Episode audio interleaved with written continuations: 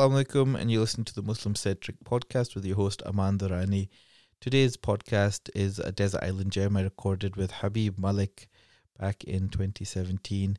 Habib is a well known humanitarian who has been in the front line of humanitarian work for many years across the whole world. He talks to me a bit about charity work, also growing up in rural Pakistan, and his luxury item is one that you would never guess and kind of took me aback as well. So stay tuned in towards the end to hear about his luxury item. Uh, Habib's somebody who's very warm, very friendly, and always full of positive energy when you see him. So I think you'll find it a definitely inspiring podcast and interview. You can support the podcast by liking and sharing and spreading the word amongst your contacts and also on your podcast provider. And please don't hesitate to get in touch with us.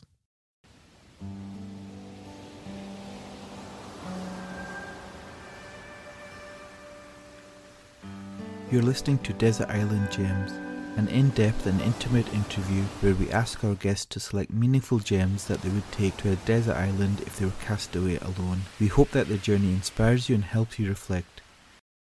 Our guest today is Habib Malik, a real pillar of Scotland. He can often be seen fundraising in his kilt and Glengarry hat, no matter where he is in the world. For many years, he worked as head of the Scotland branch of the charity Islamic Relief and was one of the close associates to the unique founder Dr. Hani Al Banna.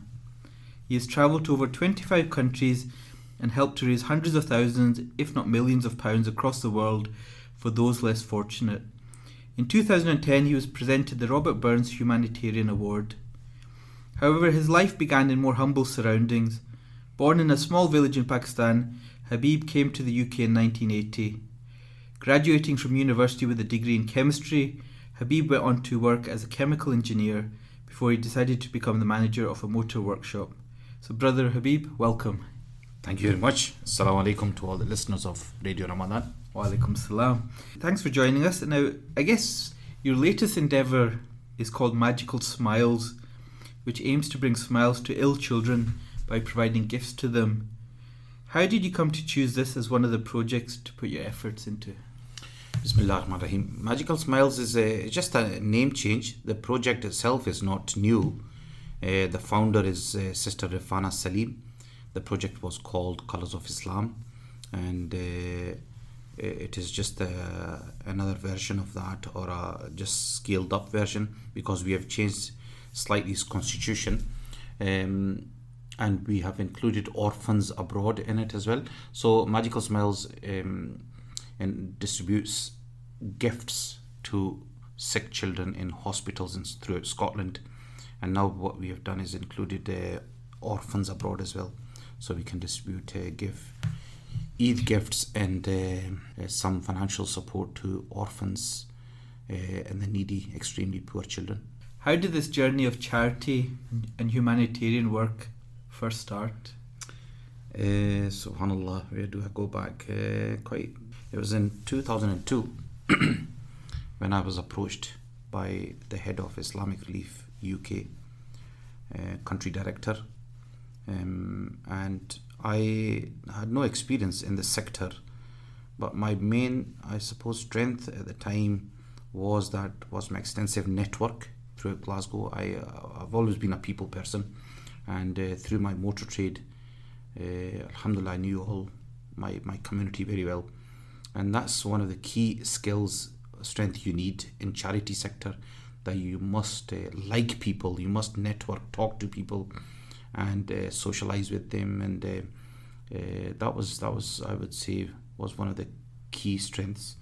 And uh, I was asked to do the job for 2 3 months and find somebody or they said to me we will find somebody. I think they just tricked me. Um, I closed my business and uh, within the uh, first two months, the country director of Islamic Relief he sent me to Sudan uh, with Dr. Hani Al Banna, the founder of Islamic Relief, and I think he tricked it very well. You know, he planned it, planted it well. And we'll maybe hear about mm. that, but where was your life heading before you had this offer? Subhanallah, I left Glasgow in 2002 and ended ended, uh, ended up in Aberdeen to explore and see the potential uh, back into my uh, chemical industry trade. so I can join as a, maybe a, an oil company as a, a, chemical engineer. And so, so that was the reason I went to Aberdeen. Uh, while I was in search of jobs, this opportunity came, and um, just through mm, an accident, I was supposed I was in a function in a conference, and I bumped into the country director of Islam Relief, and he said I knew him before past, from past as well. Every I think quite a lot. yourself know him as well. Wasim Yaqub. Oh yes, of course. One yeah. of our old uh, yes. young Muslims in uh, Islamic Society of Britain. Because I remember the first time I met you. Probably don't remember this, because um, I didn't know you at the time, and I was with Dr. Zakaria Abdul Hadi. Subhanallah. And he came, he was giving me a lift and he swung by your your workshop. Garage. And you know what these London what Road. his driving was like and the state of his oh, car. Oh yes, I remember that. so that's where he first Dr. met, and then he said, "That's Habib." He's you know he's, he's old school, you know. Then Subhan, that's when I then obviously through Islamic Relief and stuff. So tell us about that first journey. You you, went with Dr. Hani. This was just a few months into the job. yeah, this was a few months into the job, and um, as I say, I- I didn't know much about poverty or what uh, this charity business is all about, and because we have never faced hunger and extreme poverty, or even the areas of Pakistan where I come from, the villages, especially in Punjab. Maybe in South Punjab, you, you do come across extreme poverty, but not not in the northern part. So, to me, honestly, I thought "Oh, it's just a holiday. I suppose. Well, how bad is it going to be?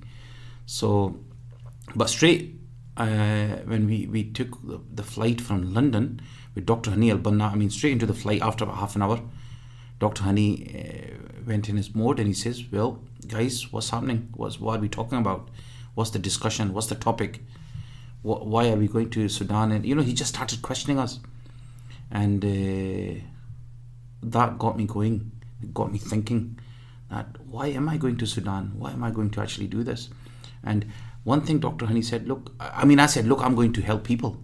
And he looked at my face. He says, you sure? What do we have to offer them? And he said to me, you'll be surprised, Habib. You will receive more help from them.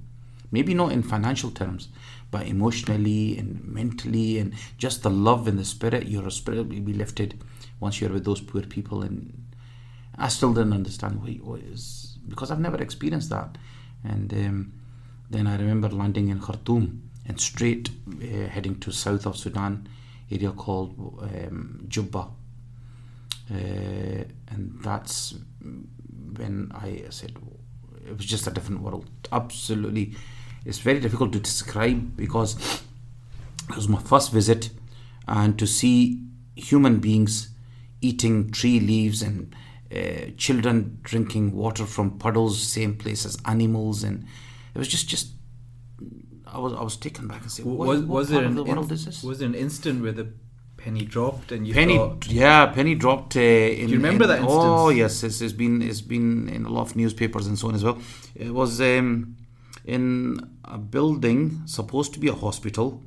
Uh, no electricity, no water supply, nothing, and it was. I think it was in the in some maybe in the old days it was a children's hospital. Uh, we walked in. There was about six, seven beds. Uh, no doctors, no nurses, nothing. And I noticed there was a few kids with their mothers. Uh, and one of the beds I approached, and it was a eight-year-old girl sitting there. Um, she didn't really have much, many, much clothes on, and I could I could see the bones on her body. I mean, she didn't have no meat, nothing. It was just skeleton, and I I was quite sort of mentally disturbed to see that. And first time I seen a severely malnourished. Uh, it was like a state, like you know when you see in famine the kids. It was that state, and I asked her mother through translator. Um, "Well, there's no doctor here. There's nothing here. There's no electricity. Uh, why are you sitting here? And her mother replied to me that I'm waiting for her to die, and then uh, because here at least we've got shelter. And when she said that, I when the translator, I physically broke down. I just was unconscious for a few minutes. what was And it about I could- that that I could see my own daughter in, in, in that child's face, you know, and I just panicked. I just, uh, uh, and then they, they took me outside and gave me some water just just to sort of uh, so, uh, gain my conscience again, and and I started crying, and uh, I was really, really, I couldn't sleep for three, four days. And then Dr. Hani explained to me, he says, you need, you need to be strong. There's more. This is just the start. This is this is not UK. No, this is this is real world. And now you will see what, what reality is.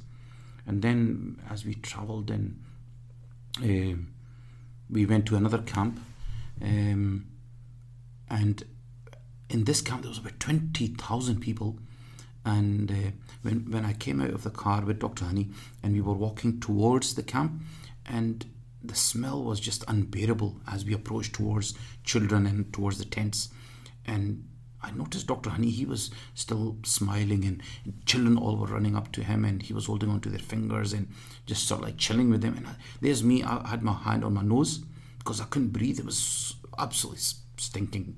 And I, um, Dr. Hani looked at me and he said, What's wrong? I said, Dr. Hani, these are so smelly. I I can't bear the smell. And he laughed at me and he said, uh, Habib, who pays your wages? And I said, Islamic Relief. And he said, he smiled and he said, No, no, no, no, no, no. See these smelly children and these women and the widows out there? They are your masters. They are the boss. They are the ones who pay your wages. Because of them, this is why we Islamic Relief exist. And uh, they are the ones who you are raising money and you will be raising money. But don't forget, it's because of these. And I, I looked and I said, SubhanAllah, he's absolutely right. And then I removed my hand, and after that, I've never smelled, no smell. And in tsunami, when I was in there in Banda Aceh, I had dead bodies lying in front of me. I arrived after two weeks after, and to me, smell is, is, is, is irrelevant now. You know, I can handle it now. And many people talk about Dr. Hani. Yeah. Um, and he, he's he's a very unique individual. I mean, what what do you think is so special about him? Uh, why, if I had to sum up his life, he's very, very close to humanity, emotionally, intellectually, spiritually, and physically. You see him with poor people all the time, anyway. So, in in all components of a human's person, he is there, and he is a very visionary uh, person as well. Uh, Allah has just blessed him. I mean, uh, I don't normally say that the leaders are born, but I wallahi for him, I think he was he's naturally born as a leader, and uh, it's his humbleness, his approach, his he's just simple man. Uh, I mean, he, he, he just gets on with everybody Muslims, non Muslims, atheists. Even I remember in another country, there were people, they were, they were I don't know what they were worshipping. And there's Dr. Hani chilling with them and just relaxing. And, and he says, Human, human beings, these are creation of Allah. Come embrace them. And then once I seen this man holding on to a tree, he was hugging a tree and he was crying as well. And he was making, he said, Habib, you go and hug that tree. And I thought Dr. Hani was going mad. I said, tree. He says, listen, go and feel the pain of this tree which is deprived of, or which is struggling. It was droughts. It was in south in um, in uh, um, Kenya, and um, during droughts and famine. And he said, you have to feel the pain of even trees as well. And then he went over to a camel who was dying. I mean, camels can last without water for three, four weeks. And this camel just couldn't, it was to, uh, to his last breaths. And there's Dr. Hani sat there and he was holding on to a Camel's leg and he was crying like a child, honestly. And he was saying, Allah, forgive me, forgive me. I can't do anything. I'm so helpless. I can't save this animal. This is this man, Dr. Hani al-Banna, you know. You what, don't see that in a human. And what do you think keeps him going? Because he's been, it's not like he's yeah. done it for a few years, yeah. he's done it for decades and yeah. he's still going. It's just, just, he's so clear from day one what his mission is. And he always said, look, you're not here to save humanity. You're not here to say. Ultimate mission is to seek the pleasure of Allah. It's, we do we do that through serving humanity. So that is the key. He's so clear on that that he's always constantly talking to Allah, uh, and this is. I mean, I sometimes talk fundraising or money, and he doesn't like that. He says, "Don't talk to me about money. Talk to me about human beings. How many lives you have saved." How many people have benefited, how many kids have been educated. I want to talk about human beings. I'm not interested in millions you guys raise on stage. And he just doesn't. And so many times I've asked him, please come onto the stage and can you say a few words just which will help me to raise money? He says he slapped me a few times. He says, I will not do that. I will go. He usually asks me what message you want me to go and give on the stage, and I would say to him, "Please tell them, give me this one." He said, "Rubbish, Habib. Human beings. Tell me about humanity message, you know." And he's, he's, he's just a humble person, and every, he's such a likable personality. So tell us about your first item that you're going to take with you on the desert island. Oh my! I do uh, uh, keep a note of everything I do, uh, and I think without my notebook and pen, I would, I would, I wouldn't enjoy my uh, break on the desert island. And uh, oh yeah, yeah. And I, notebook is very important, and a wee pencil is very, very important. Then I, w- I, I would, I would remember some of the key um, uh, verses from the Quran, which really, really are very close to my heart. Individually, I would um, um, Surah Yasin because I think I've almost memorized it. It's very very close to me because you know when I left my school and I started university, and uh, I used to go on a bus uh, from my home to was at the time it was Glasgow College of Technology. Now it's called Caledonian, and that half an hour journey, uh, I had a small Quran and I used to read Surah Yasin every single day and uh, mashallah I memorized it and it was just it was um, engraved in my brain and that surah is, is very very close to me and I, I still alhamdulillah alhamdulillah I still read a lot بسم الله الرحمن الرحيم ياسين والقرآن الحكيم إنك لمن المرسلين على صراط مستقيم تنزيل العزيز الرحيم لتنذر قوما ما أنذر آباؤهم فهم غافلون. لقد حق القول على أكثرهم فهم لا يؤمنون. انا جعلنا في اعناقهم اغلالا فهي إلى الاذقان فهم مقمحون وجعلنا من بين أيديهم سدا ومن خلفهم سدا فأغشيناهم فهم لا يبصرون So it reminds you of your university. absolutely absolutely I mean every time I hear it or I read it myself I can just feel it I can just imagine myself sitting on that bus and just uh, heading to the university days. So you um you grew up in. Pakistan, didn't you? Pakistan I couldn't speak the language when I came here So tell us a bit about your early life. So Pakistan you grew up in Pakistan. Islamabad What yeah was life like? Well, in the village, my first school was in a village. Um, uh, we didn't have a proper school building; it was just under trees, and uh, I still remember my first primary class under a tree, and I still, up till this age, day when I every time I visit village, I, I go and sometimes sit under that tree and just remember the, those stones I used to sit on. And I remember mother used to make a paratha, you know, and it wrapped up in this uh, cloth, and uh, that was our lunch. Uh, and uh, and then we had in English, what do you call it? We call it takhti. It was a it was a wooden plate, uh, like a, mm, a wee small slate, Slate. and then we used to write on it. And you were you would only write once a day because. You had to go and wash it, and then you had to dry, keep it dry it, and, that's And were you were you interested in studying, and were you Studying- in, school at the time as, as a young child, or were you distracted and were you? After a few years, then I moved to Islamabad because in the village I learned uh, the wrong language. In the villages, you learn Swedish, you know, typical, typical Pendu boy, you know. So, uh, father was concerned. I need to move him from a village life to urban, so I moved to Islamabad, and uh, for a year it was a big cultural shock. Then uh, I became a typical Islamabad la- uh, laddie. Um, I think music. I, I don't know why. From that age, music was a problem for me, and um, I, I, I, I still up till last ten years I used to play sitar. Uh, bad weakness, so I suppose. And um, Did you get Yeah. into bother with learning that and playing that? Did you get some sitar, resistance? Sitar, uh, my family didn't approve it, but uh, I don't know. I just like the sitar uh, instrument. I I've, I haven't played for the last 10 years, maybe 15 years now. But uh, I used to play in castles and uh, non Muslim concerts and events uh, here in Scotland, yeah.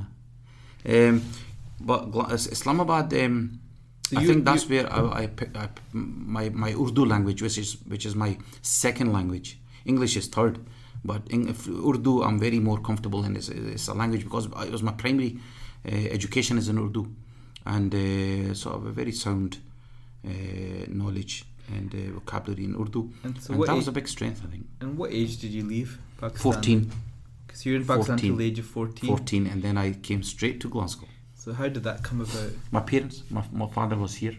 Uh, he was a black hackney driver. I believe he was the first Asian black hackney driver in Scotland. Um, he was a bus driver before in Reading. Then he moved here in '74.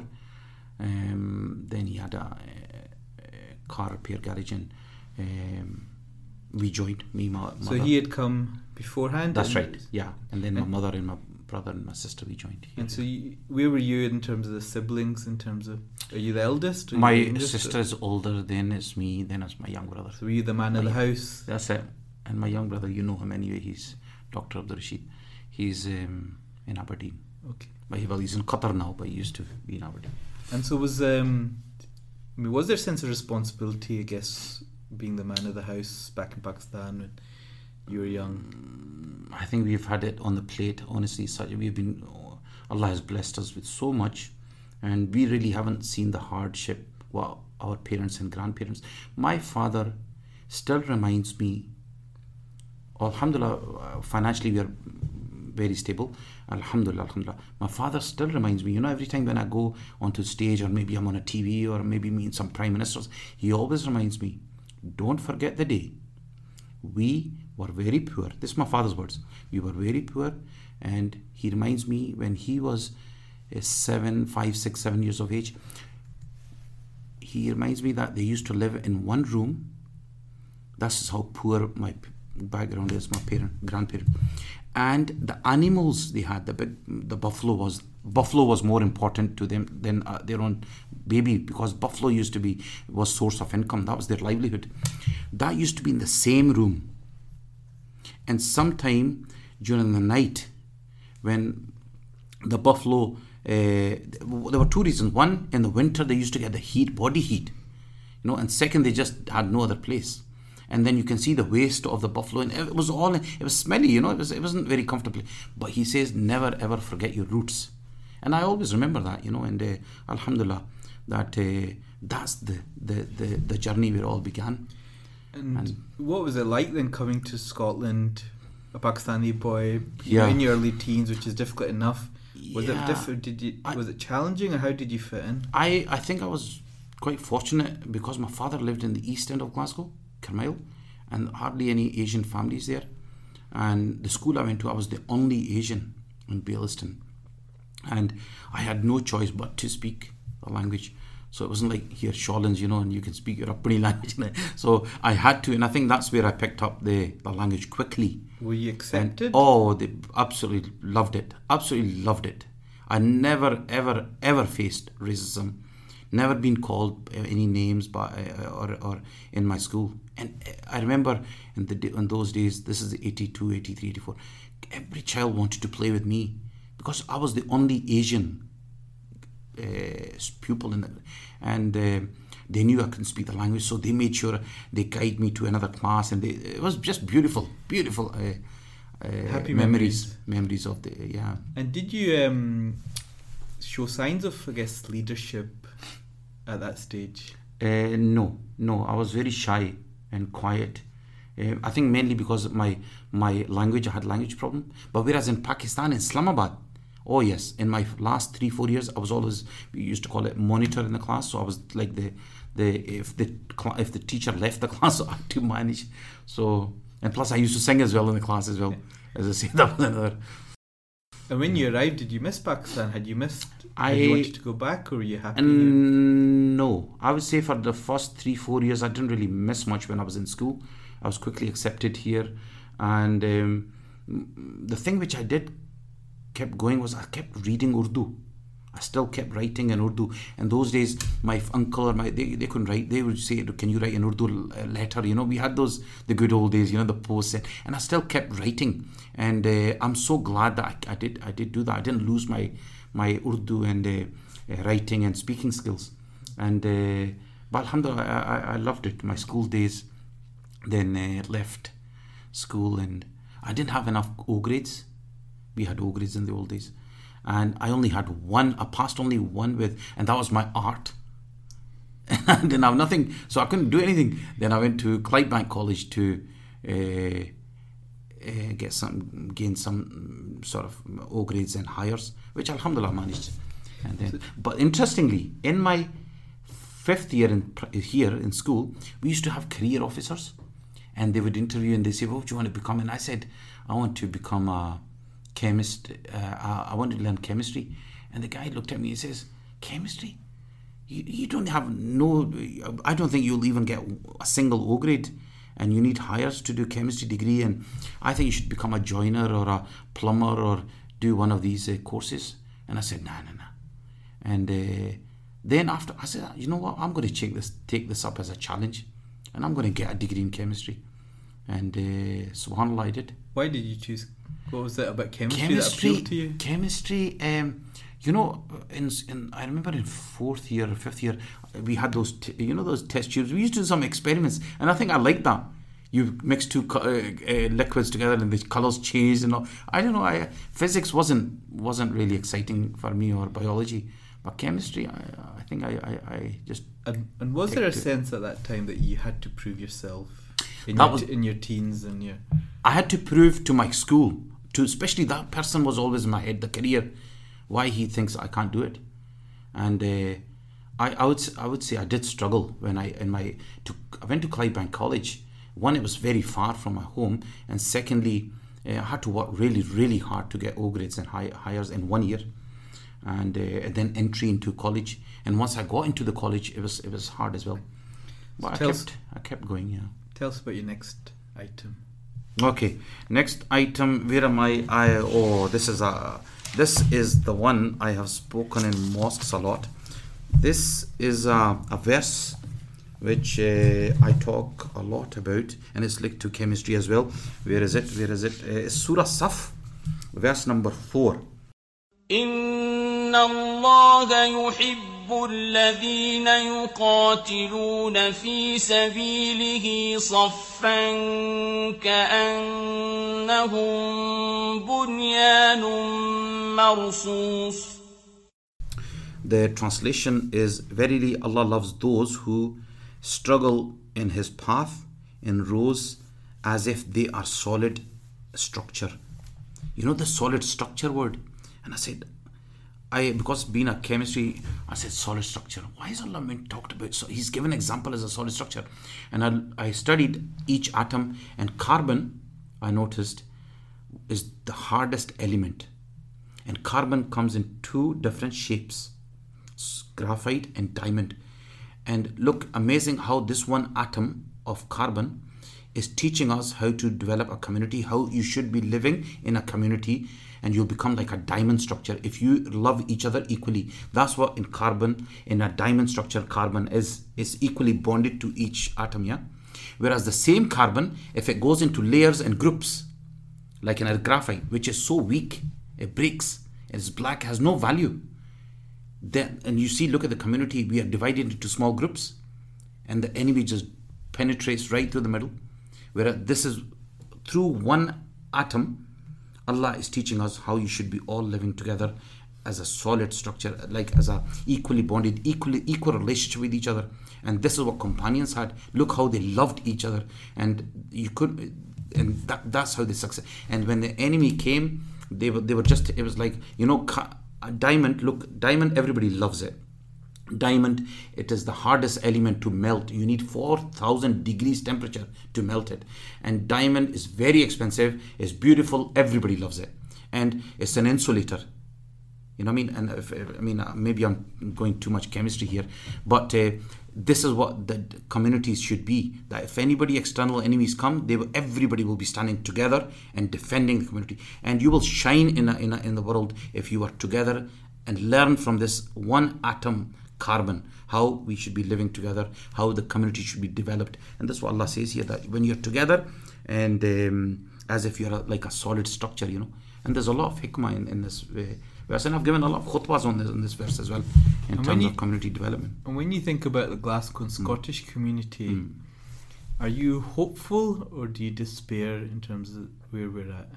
I, as I say, based on my 36 years in this in this country, I think Scotland is probably one of the best countries to live, not only for Asians but for everyone.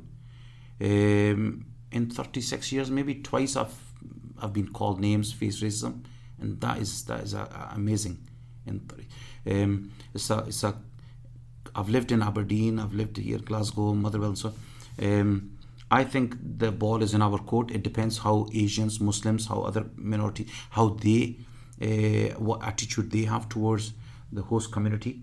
Uh, because I think sometimes we expect too much. I think from the mainstream and Because the, the verse that you quoted was obviously talking about unit, you know, the, the community working together, individuals in the community working together yeah.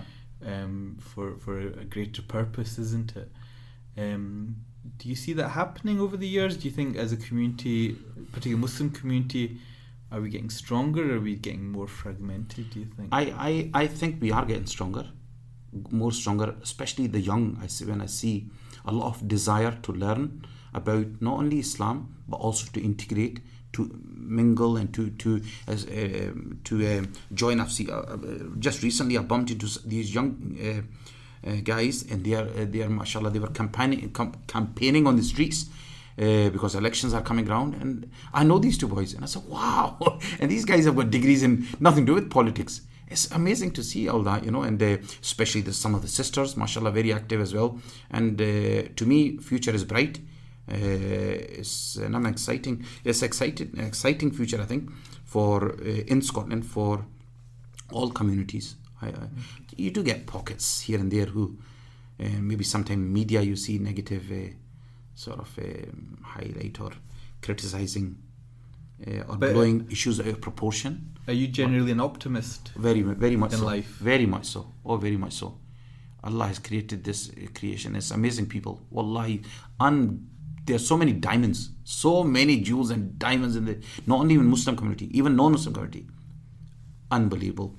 Um, especially because being a fundraiser, generosity. I see people are so. There's so many people who are struggling financially, but every time when you ask them, they give. I have never, ever, ever been refused money. Even recently, a person, and uh, because I'm mentioning about money, I'll tell you.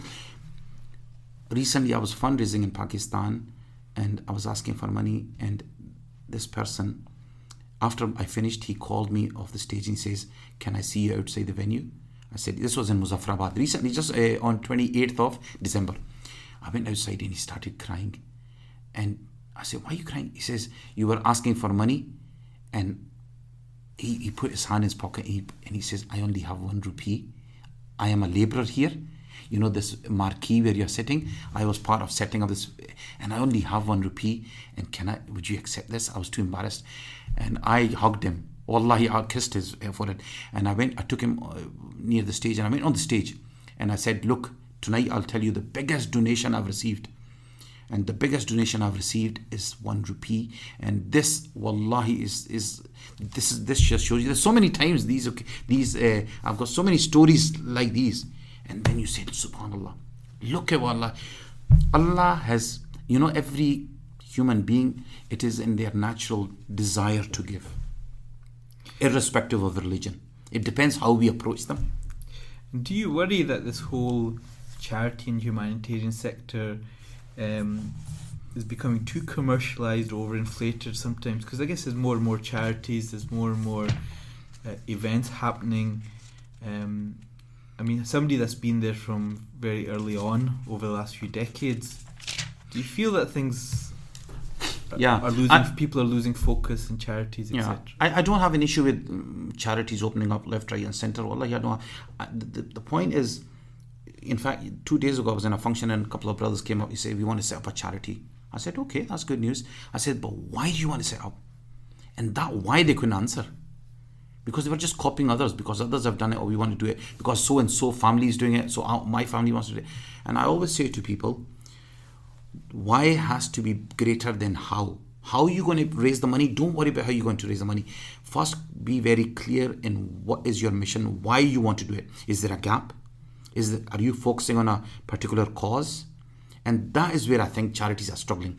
They are struggling to to uh, show the differentiation factor and people are seeing they're all the same whereas they are not but unfortunately, this is the sad situation in the NGO sector, especially in the Muslim sector, I would say, my own, because I'm, I'm involved in them, where I think instead of mission orientated, mission focused, they're more money focused, or they're beginning to go around that route, and that's a disaster. Because when you chase money, Dr. Hani always says, if you chase money, money will run away from you. Chase the message, chase the people, chase the mission, chase those poor people. They are the masters. Keep them focused always in your mind, and money will follow you. Tell us about your next item. Habib. My next item, I think, is, is everybody knows this uh, surah. Is uh, uh, I always remind my children and my friends: look, if you uh, want to, uh, if somebody asks you the summary of the Quran is uh, I- I- Surah Asr, al insan lafi khusr, and it's such a three four simple sentences, and it just summarizes the whole mission and uh, uh, in in a few verses, uh, which I, I personally read a lot in my prayers and so on. Th- th- This this uh, verse, I mean, there's there's so many scholars who speak a lot about this. That if you want to understand the whole Quran, the whole mission of your life, is all here and summarized such a uh, in simple words that uh, four basic commands there and follow them, and that's you. Simple religion, so simple. بسم الله الرحمن الرحيم والعصر إن الإنسان لفي خسر إلا الذين آمنوا وعملوا وتواصوا بالحق وتواصوا بالصبر So Habib, obviously, faith is is a very significant part of your life in Islam. Has that been present from an early age? Uh, alhamdulillah, alhamdulillah, my family, parents, grandparents, quite religious. Um, it's something I proudly, proudly say. uh, my young brother, you know him, Dr. Rashid, he has never, ever, ever, ever missed a prayer. He cannot remember. he cannot remember missing a prayer, and he's never, ever, ever heard or purchased a music CD or you know something like that. I mean, I'm the opposite. I'm not saying I'm like him, but Alhamdulillah, uh, I think he's always stayed with mother. Mother's been very religious, mashallah. Parents, grandparents, and you'll find uh, Alhamdulillah, Alhamdulillah, it's a strong uh, religious background, um, which helped a lot. You've spoken publicly before about Mhm. being adopted. Yes. Um, did you ever have difficulties coming to terms with this? Subhanallah. Uh, you know, something people say uh, to ask me for my parents, and I always say, look, I've got two mothers and two fathers, and they get confused. What do you mean, two mothers and two fathers? And at the age of four, I was adopted another family. Uh, my mother, my blood mother, was in village. My father was in UK, but I moved into Islamabad. My we didn't have any relatives at the time in Islamabad, so my father uh, has friend, his friend. Uh, I they adopted me and I lived with them for ten years, and uh, the love I both have passed away. May Allah bless. They both the love I received from that family. They were poor, but in terms of love, they were very rich. And even if you go in that area now, it's in G72 in Islamabad, uh, in those trees. and if you mention my name, because they will refer to me as the son of my, uh, you know, Abdul Hamid, who was my father's friend, not my my own. And it's, uh, some of my friends from Islamabad who I grew grew up with, they they don't know this. And did Yeah. you know when you were growing up that? You- Yes, I know, yeah, Did, yeah. Had that been? First year was difficult because I came from the village and I was, but then Alhamdulillah, the love as I say I received from them, and um, I've been very very fortunate because I've had two mothers and two fathers, and half of my family is here, and, and the adopted family, they they are in France, so I've got family here as well, and it just is. It's do, really you, amazing. do you think maybe Hmm. that your commitment to charity work might have stemmed from some of these early experiences about, you know, of being adopted and Mm. some of the challenges that that raises?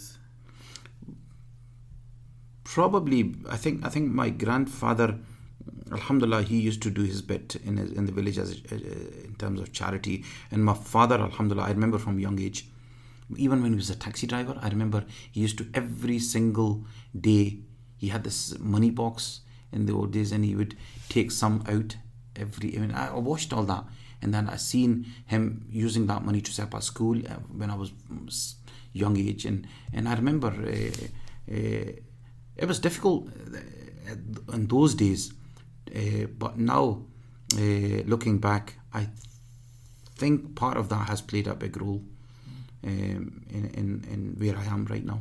And do you think thinking about those days is that affected how you are as a father to your children? Yeah, Alhamdulillah. I mean, I, I do encourage my children and remind them every time I'm abroad. I come back and I I, I show them the pictures and I sh- uh, explain to them what, the situation and uh, uh, share some of the stories about other children their age, uh, just to remind them. Look how lucky you people are, and look at the children abroad. And I always say, some of those children, are- I have adopted them now. So I've got about 14 children right now. People ask me how many kids you got. I said 14. 14 and they get oh you I said 14 and I don't see any difference with them and I still go and see those children and uh, even in the village somewhere in Pakistan during the floods I, I, I adopted and to me they're just I, I, I don't see no no difference between them and my own children because uh, they were born while I was there and uh, subhanallah it's, it's um, yeah it's, it's uh, that's that's life that's my life yeah Tell us about your next item. my next item uh, oh, it's, a, it's, an, it's a saying um, act or you'll be acted upon um, I use that myself a lot in some of the training with volunteers or mm, talking in public that y- you have to be you have to act you have to be always in control especially in terms of community or individually that you, you're always moving. You have to be this is what, what uh, islam teaches us that you cannot be stationary. Either every day you are growing emotionally intellectually spiritually or you're going back the way. Uh, there's no such a thing as status quo even in terms of business. If you're running business each day either your business is losing or winning you know or, or making. And uh, uh, as a personal uh, in, in your personal capacity i always uh, remind myself and tell other people that every day you've got to improve. Uh, and that improvement has to be through action. And uh, and in terms of community make sure we, we are an active community. Because if you're not then you'll be acted upon then you'll be complaining then we'll be moaning and that that's we do see that don't we? That we are reactionary. Sometimes we don't do we don't we are not proactive and something happens in the media or wherever and then we are out there with the placards and with the rallies and so on that is that that upsets me. Why do we have to wait that other people act on us and then we are reactionary and then we go into this reactionary mode? And that what this really is if you don't act if you are not proactive then you're, you're losing it you know? And having seen a lot of the difficulties around the world, and I guess even when you do some of these human- humanitarian work, you perhaps realize that there's some things you can change and some things you can't. They're at, maybe at a higher level. Does that frustrate and True. anger you? No, no. I, I, I look back and say, look, what can I do? My circle of influence is, is limited, obviously. I, I may have concern to save the whole humanity or save the world. I can't. But on the day of judgment, I say, and I see it a lot on the stage, Allah will not ask you how many orphans did you sponsor, or how many water wells did you build, or how many. As long as you save one. And I always remind, it's a story I share a lot. Uh, it's, it's about this this small bird, um, sparrow, who it's just a story. I mean, and but there's a lot of wisdom in it that she sees a village on fire and then she this bird is flying uh, the the bird is the sparrow is flying to the nearest there's a lake or a water stream and uh, the sparrow goes there and takes uh, a few drops into into her small beak or mouth what you call it and then she then flies over this village and then drops those few drops of water and there were some people sitting on the outskirts of the village and they say to the sparrow you're so stupid. Look, look at the size of you. You're so tiny and small. And do you think you will be able to put the fire out? And the sparrow replies, Look, I know I'm tiny, and I know I will not be able to put the fire out. And but on the day of judgment, when Allah will ask me, What did you do? At least I can say, Look, I tried. And this is what I always say to people. Look, just do your bit. Do your little bit. And uh, it's all these little tiny best drops. They they they mean they mean a lot and they they they have a lot of um, they add value and uh, if we all do every day just a little bit good we'll be it'll be amazing amazing world and it's often been um, documented that charity workers maybe journalists maybe mm. doctors that go out in the field particularly in war zones etc find it really difficult to adjust when they return because of the luxury because they've been perhaps living on adrenaline um, and normal life can become seem so detached and mundane. People are arguing over petty things. Um, how do you do you cope when you're used to return back from these field trips? Yeah, yeah. I mean, again, those field trips, I use it for my personal sort of training, and I remind my family and other friends as well that look, this world is a small world, very fragile world, and I do see every day people are arguing or fighting or or cheating on each other, you know, for petty things. And I said, Subhanallah, because I, when I went to Indonesia after tsunami 2004, December, 26th of December 2004, I, uh, I was in Banda Aceh after about two weeks. And I came across millionaires who lost everything. And they were queuing up, waiting for a, a handover or somebody will give them a food package or uh, a bottle of clean water. And those scenes I, have never ever forgotten. They are stuck in my memory and, and they, they motivate me and they keep me sort of remind me and I, I use them in my in my fundraising as well that that is the reality of the world. So your life could change anytime. Anytime you could lose whatever you have. So um, when you've been on some of these yeah. trips, I mean, what's mm. the first 24 to 40 hours like when you land back? I mean, is it back in find it yeah, really difficult to oh, adjust? Oh yes, oh yes. I I took um, BBC Scotland TV crew to Niger, or some people call it Niger, in 2006. We had um, an emergency there, and in, in Niger we we we, we witnessed uh, again in this village where people collected water, uh, and animals and human beings were all drinking from the same place, and then you see uh, ladies. Uh, dying because of hunger or father has died because of hunger and the child is holding showing you a plate of dry grass that this is what we eat. All those scenes on a daily basis we witnessed. And then next time you take a flight you take your flight and you end up landing in paris and charles de gaulle and you and me and i remember the journalist with me for for at least two three hours. Our flight was delayed to glasgow. We we didn't even speak to we were just shocked that look within eight nine hours look the scenes have changed. And here everybody's eh, it's just it was just shocking to see the the two extremes within nine ten hours.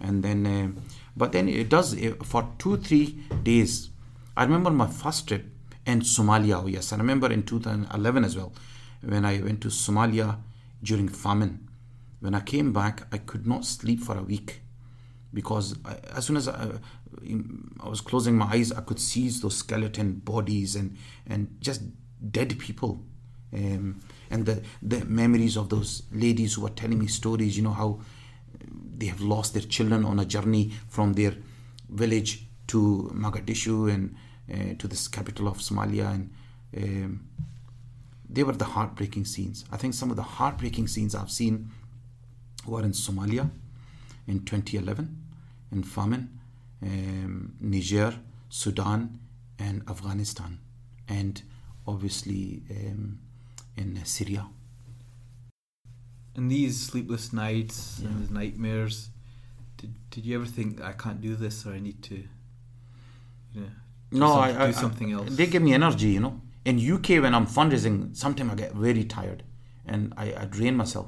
But in the field, field you can work 24 hours. You don't get hungry. You're so you're you're you're, you're you want to save. You see everything in front of you. Is the You emotional impact not sig- so, such so significant? You put your head down on the pillow at night, and it's just you and your thoughts, and you try Mm. to process everything that you've seen. Or have you got a different way of dealing with it? Do you do you not think about it? You just move on to the next thing? Because you, you, see you see you, you again you see Allah subhanahu wa ta'ala is testing us. I mean I say I, I am in this situation with these people. Allah has brought me here. Allah has chosen me. So I have to do my bit. Why why me, you know? So I I see as a test for me. Those people there um, who are in front of me, where they're hungry and so on, I see as a test on them as well. See how they respond to the situation. And I find in natural f- disasters, like tsunami and floods and earthquakes and so on, people are very patient and they have a lot of sabr. Whereas in the war zones, whether it was Afghanistan, where I went to Lebanon, I went to Syria, I went to, it is the opposite. People are very hostile, angry at you, and that's where you you you, you feel angry yourself as well. have you have you ever felt your life's been in danger while you've been on?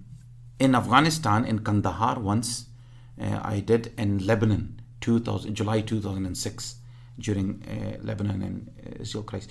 That they were the only two situations. Syria, I did go inside, but I, I was there in 20, 2013 in Idlib. Situation still was bad. We could still. Uh, we didn't hear any uh, sort of gunfighting because it was far away, but still traveling from a village to village, uh, you could see even kids carrying guns and uh, I visited a few hospitals where people are injured. But live ammunition and fighting and, and right in the heart where I've been is in Afghanistan and in uh, Lebanon. Uh, Lebanon, I was one kilometer away from one of the, me and Dr. Hani, from a bomb. Uh, it was scary. Did you think it was noisy? Um, I suppose at the time, um you know, when we entered Lebanon, Dr. Hani told the driver to stop the car. We were entering from Syria to Lebanon. And he said to us, Come out of the car. We came out and he said, Look, whoever wants to go back can go back. From here, I'm going in. If you just want to come in, it's up to you. Islamic League is not pushing you to go in. And I said, No, Dr. Hani, we are going in. We are coming with you.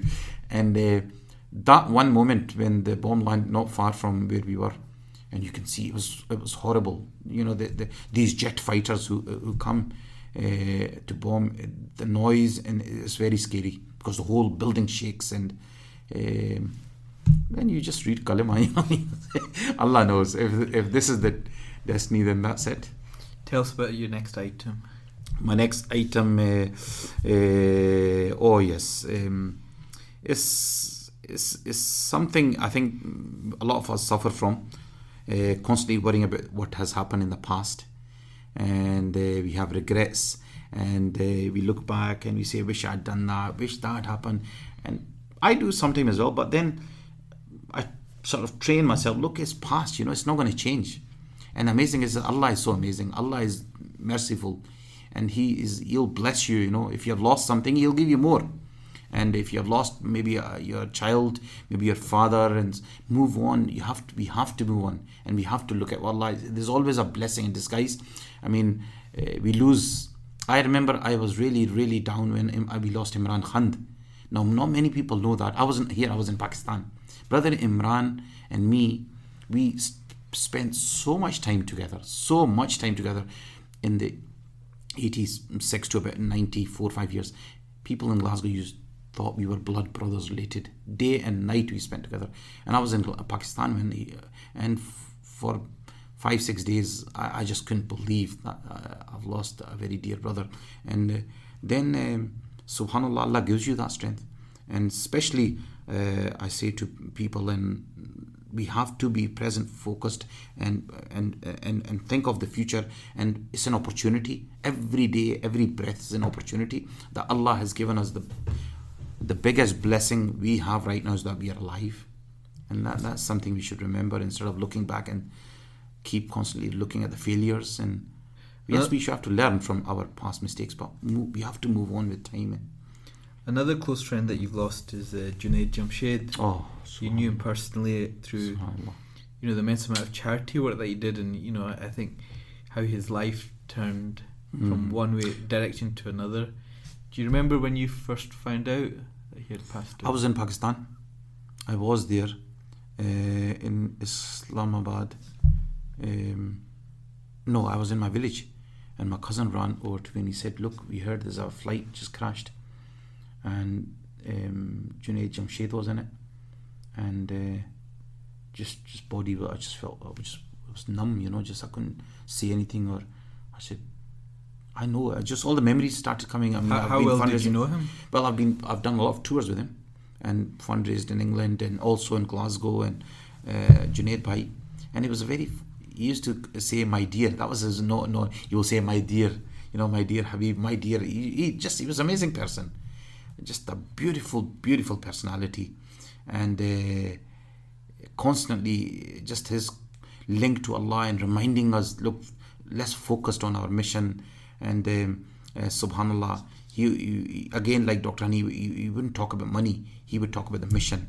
And mashallah, he's, he's um, his. You look at his history, you know, look how, how what he was and how Allah changed and put him on a, a beautiful track. And he's inspired so many, so many. Uh, and we witnessed his janaza and millions of people attended you know and they still remember him even two days ago i was in a fundraising event and the one of the uh, speaker he was speaking about Junaid Jamshed as he's alive. He's, you know, he, that was his emotions, his feelings towards Junaid Jamshed that I, I just cannot accept he's gone, you know, because his, subhanAllah, his message is still there and they were singing the nasheeds, which he's famous uh, for. And, uh, but amazing personality, subhanAllah. There's so many other people as well, but Junaid Bhai was, uh, was special. Tell us about your next item. Uh, subhanallah.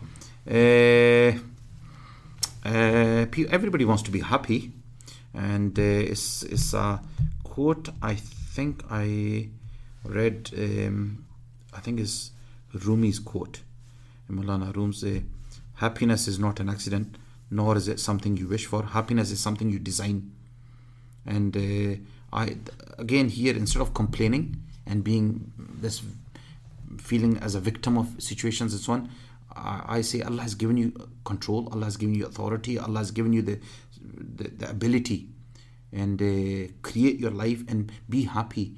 And don't look people who are ahead of you or who in financial terms you know look at the ones who are behind. Subhanallah. You know I was just just where I, before I come into the studio I was at barber shop and subhanallah there's a brother who I've known him for, a long time but I hadn't seen him for for last seven eight years. And there he's coming uh, use, walking with uh, walking sticks and so on. You know he's my age. And I was saying subhanallah this brother used to be we used to play badminton together. And he said and he said look I've got arthritis and I've got other problems and and uh, but he says alhamdulillah I'm still happy Allah's given. I said subhanallah. And I complain you know sometimes I'm tired because I've done a three four hundred mile journey. And uh, it's just happiness is something we have to make the best of the situation and always uh, see as a blessing even if it's difficult times and whatever. Allah is all there's always a wisdom behind. We sometimes we don't understand and hikmah and allah sometimes we don't understand we don't see it. Sometimes we want to we want something to happen and it's not happening and we get frustrated and why is this happening? And i say allah there's definitely a reason and uh, what is happening is the best for me that's what allah has chosen for me and i i, I, I share that with other brothers and sisters as well that this is the best uh, you have to look at the situation and say trust allah and what is happening to you is why is because allah that's the best for you that's what allah is And Habib, you, Wishes you for you. seem like somebody who's a doer, who's a problem solver, um, not to take you know challenges in life lying down. I mean, what where do you get all this energy from? Uh, I think I think the work I I've been involved with, and I'm I've been very fortunate spending a lot of time with Dr. Hani. Um, I see him. Uh, even when you go on Facebook, you see what he's doing. He's his health is not great, and um, he's the the time I've spent with this man it's incredible the wisdom and the, the knowledge he has and those short simple sentences um, they are they are a great great uh, uh, wisdom and, and, and lessons for myself. Uh, like I mentioned earlier on holding a tree and asking you know the, the, you don't find that. Um, and um, just just I think I've, I've seen a lot of disasters. I've seen a lot of humanity in pain. I've seen a lot of hunger. Um, and then that gives you energy because you we are not facing that. Okay we may go into the field for a week or two weeks and then we come back to our old world and you look around. I say to people in hospitals here uh, uh, look how fortunate we are with the NHS and the, the services the public services we we, we use here every day. There are people um, in my look majority of people who, uh, are from Pakistan who listen to a lot of our radio station. In in south of Pakistan in Sindh area there are families they are still in this 21st century they have never seen a fruit a fruit you know a banana or an orange or an apple. Never in their life. Now and look at us. Look what we have. Um, I remember in, in Darfur in Darfur in, in Sudan West Sudan um, we took out a, a, a note a local currency. It was about five pounds or something equal. And this old man 80 year old man he he put it he, he had it and he, he says can i touch it? And we gave it to him. And that was first time his entire he touched a note a money currency you know i mean and uh, so the, all those incidents and, and and moments that's what gives you energy gives you a lot of energy and they're heavy boosts and then the sentences from dr hani they are like a heavy dose as well and subhanallah and um, I think you learn from each other. You observe, and it's just how you see things, you know. It, all depends on how, how you view things and how you assess the situations, and just try to be positive, you know. And Allah, Allah is amazing. Everybody's got to go. Everybody's going to leave the world. So just do your little bit. Just do your, and don't don't uh, try to do everything in one go, or you think you'll save the world or you'll change the whole situation overnight. It doesn't. As long as people, you leave a legacy. That's Dr. Hani says, love live and just leave a legacy behind so people remember you for good things instead of saying thank god he or she's gone you know and i guess you know working in mm. any of this sort of community work or global work you have to make sacrifices. Yeah. I mean, what do you think have been the biggest sacrifices you've had to make? Family life. Family life has been tough. Um, any aid worker, any charity worker out there, even the work you guys do, social work. I mean, when you're in Ramadan, you're here 20, you know I mean, in every year, uh, this was 18th year now, Radio Ramadhan, 18, 19th 20, or 20th? Over 20 years. Well, you ask every person who's been involved, those 29, 30 days, you're, you're, you're here. And I've seen myself, so many, uh, every Ramadan people here and uh, they are, mashallah, you'll see it today, you'll see it every day, that they, and this is on a smaller scale in a, your local community, but still your family suffers. Uh, but on a next scale, I suppose nationally or internationally, if you're working abroad, then um, um, that that's the price you pay. That you have to, because I think as a Muslim, uh, any aid worker you, you you speak to them, they see as a mission. It's not a job. So even in the field, you don't switch off after 5 p.m. or 6 p.m. You just carry on. Um, I have seen uh, my other colleagues, my own colleagues, um, working midnight, bitter cold, and, and after Kashmir earthquake and snow, and oh, it's, it's and that, that, that's how you just got to do it. And their family suffering. Earthquake, I remember after earthquake, so many colleagues I know who lost their own families. They heard they have lost their mother or father. They couldn't leave the job site. They said, "Look, I've lost my father, but I've, look at the people I've lost in front of me. I can't just turn around and go and bury my father or bury. That, that is hard. That is hard. And I've seen that people doing that. So who is it that helps the helpers? Subhanallah. Help the helpers. Allah subhanahu wa ta'ala. You know, without Allah's support and His, uh, He gives you that strength. Uh, he is He is the the ultimate sort of source and and uh, we have to turn to and um, that is where the the the, the real uh, connection we need to establish and uh, revive our connection because that's where really it happens. We have, we have never ever had this attitude I am going to this country to help other people. Boy, we got to offer, you know. In fact, they help us. I remember in coming back from Sudan, my first visit, and the last few hours before we were leaving, we were saying goodbye to extremely poor people in, in, in Darfur.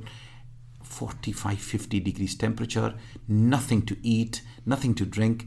And i asked a group of people i am going back to uk a very rich country beautiful community. What do you want me to say to them? Give me a message which i take back.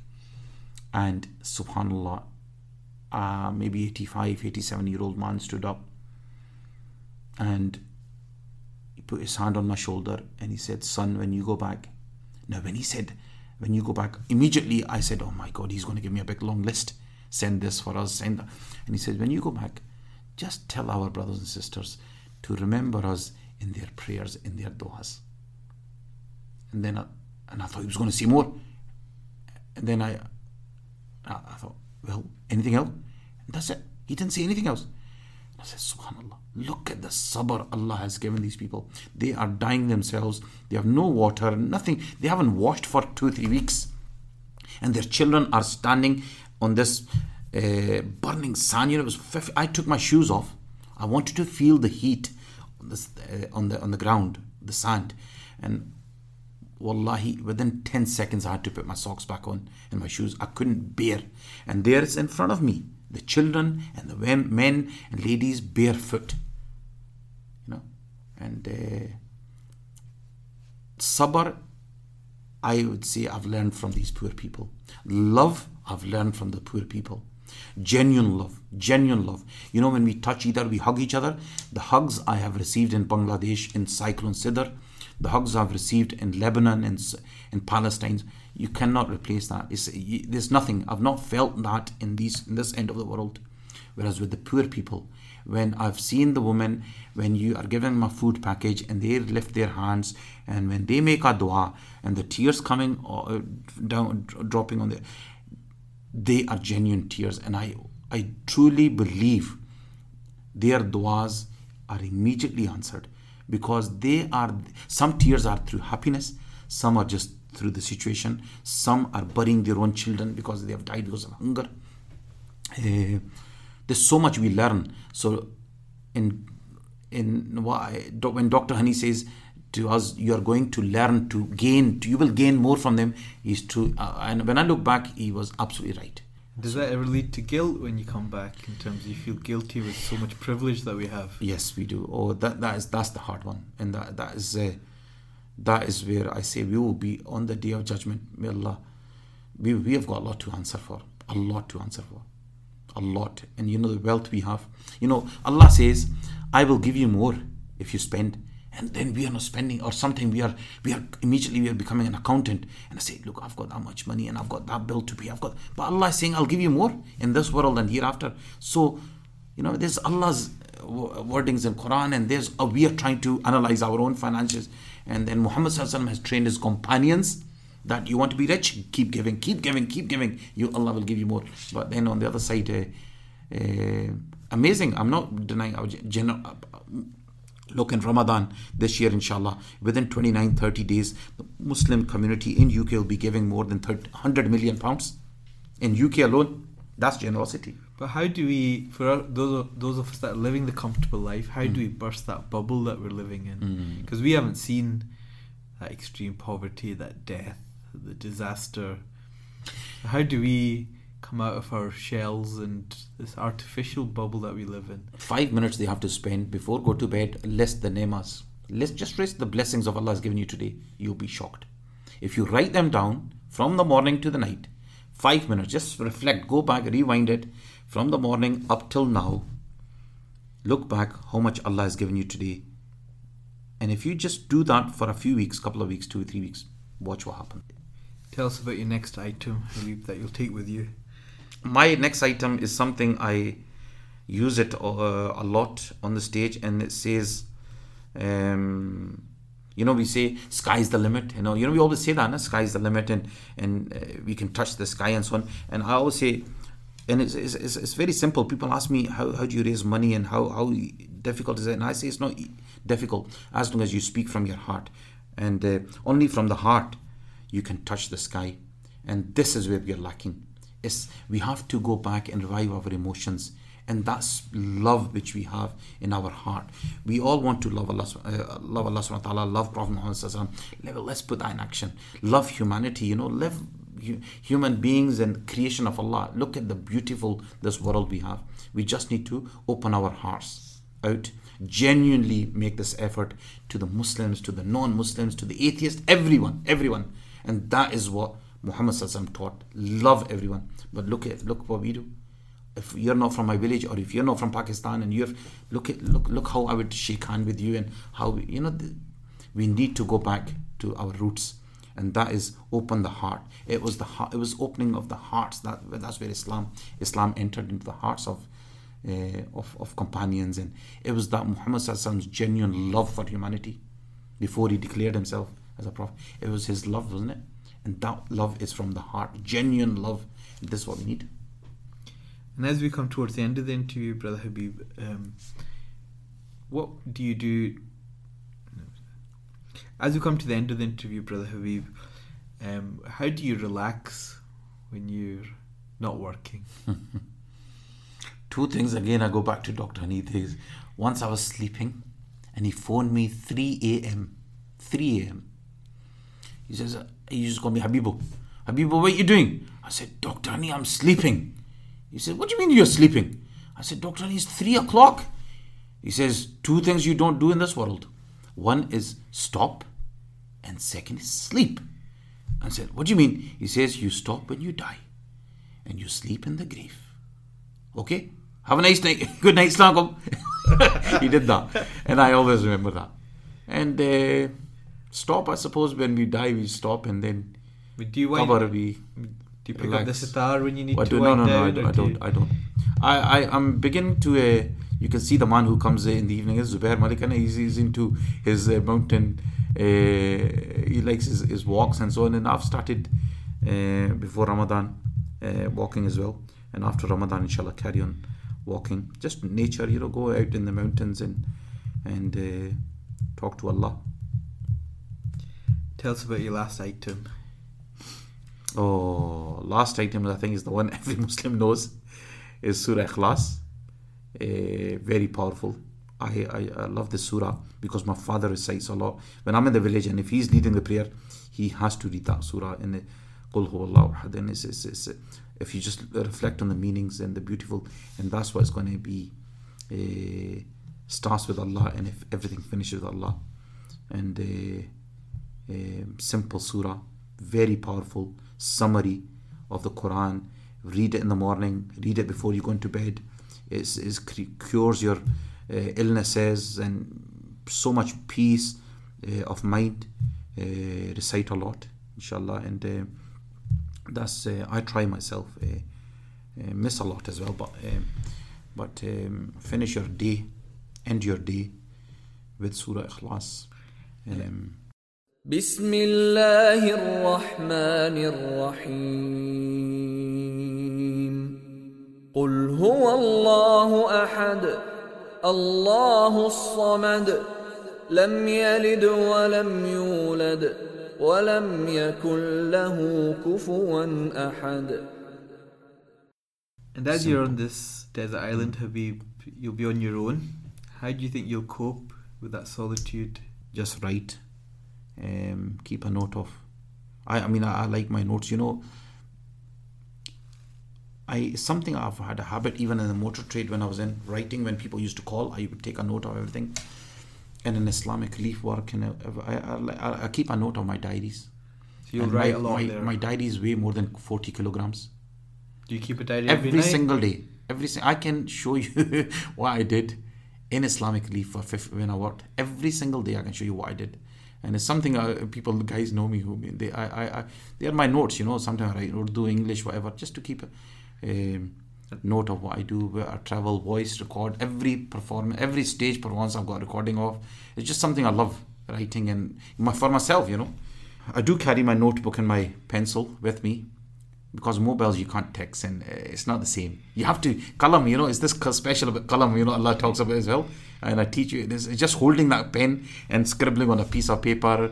It's just amazing. And is I there a love it. fixed time you do it, or just is it a night time you'll sit and ra- catch up for the day, or is it any time you'll just? I, I, I do um, if I'm driving I would record it I've got a voice recorder with me all the time I just record it sometime I would write it as well so I capture it uh, notebooks um, um, sometime in the late afternoon or during the day just whenever I carry it with me all the time And do you So. go back and listen to this stuff? sometime I do. Sometime in the old day I remember a few times Islamic Relief headquarters asked me Habib that meeting happened? Can you can you please send us a, a photo image of the pages you have? And I've done it. Or some of the photographs. I mean I've captured everything I've done. I've, I keep photographs as well. Thousands and thousands of photographs I have of events and meetings I've had and a few times they have asked me can you go into your gallery and please and alhamdulillah I had, I had So why why is that documentation, that archiving of what you've done, why is that important? Do you think? I think f- children will look back, read it, and um I look back, reflect as well. Is Uh, part of it's your just a memory. then? Yeah, it's just a memory of of um, maybe somebody will pick something out of um, of what I've, I've got written and uh, notes I have, drawings I have. Do you find it therapeutic for you as well? I do. I mean, I, if I don't write it, I, I feel there's something missing. You know, I, I have to do it. I have to do it. Um, capturing. Uh, I've stayed in more than 250 odd hotels in UK alone. I have a picture of every one of them. every one of them. There, see, I'm telling you things which people don't know. Getting worried here. Eh? I do. I mean, I, it's just something I've. Just memory. You know, just I want to capture the moments, and it's Allah has blessed you, you know, and just capture it. And writing is something I would say to the young people: write. First, you will end up writing activities. What you do. Eventually, slowly, slowly, you'll start translating into your thoughts, how you felt, your feelings about the day, and that's where you get the buzz. It's those feelings when you start writing. Um, uh, but right, some people say I'll type it on the laptop. I, I don't find it. I've tried it. I've tried it. It doesn't work. For me, it has to be on a piece of paper and with a pen or a pencil, and uh, I mix it. Sometimes I write English, start and switch it to Urdu, and then back to English, and just for myself. So it sounds you'll have plenty to do on this desert island. That's what I say. I keep a note and a, I'll keep myself busy and just draw whatever I see or write. And a notebook and pencil. Any Yeah. other luxury item that you'll Oh, towel. Towel is important. Towel is important. You can use it once you're washed to dry. You can use it as a wee kambal. You can use it as a pillow and whatever you like. Practical Uh, towel, yeah, yeah. I keep it one in my car. Sometimes I'm driving, my neck so sore, I end up wrapping it behind. You'll see, you'll see. People say, "Why have you got towel?" And I said, "It's, it, it, it's handy." Sometimes I stick under my right arm because it's sore, and then. Uh, in Pakistan, people keep a chadar. You know, the old in our elder generation, they used to have a pug. You know, there'd be turban, and then they became chadars. Chadars was very important. Sometimes you see some of the scholars, the Asian Pakistani scholars, they still have it. And uh, in this country, uh, I, I say carry a towel. Honestly, it's very handy too, and especially if you travel a lot. If you travel a lot, you it, it comes very handy. Sometimes I sleep in my car. If I'm really tired, I'll think I'll take a wee nap, uh, an hour on the park on the services, and then you put the towel. Wait till my family hears all this. My mother will kill me. Says, you said you. so I say, no, no, it was an amazing journey, but sometimes it gets tiring, and then you have to pull to the Habib, side and It's been fascinating talking to you. May Allah Thank you. reward you for all your efforts and continue to give you the energy and strength to carry on for another few decades, inshallah. Uh, wish you all the best. Remember us in your du'as. Jazakallah Uh, khair. Jazakallah khair. Thank you for the opportunity. Wa.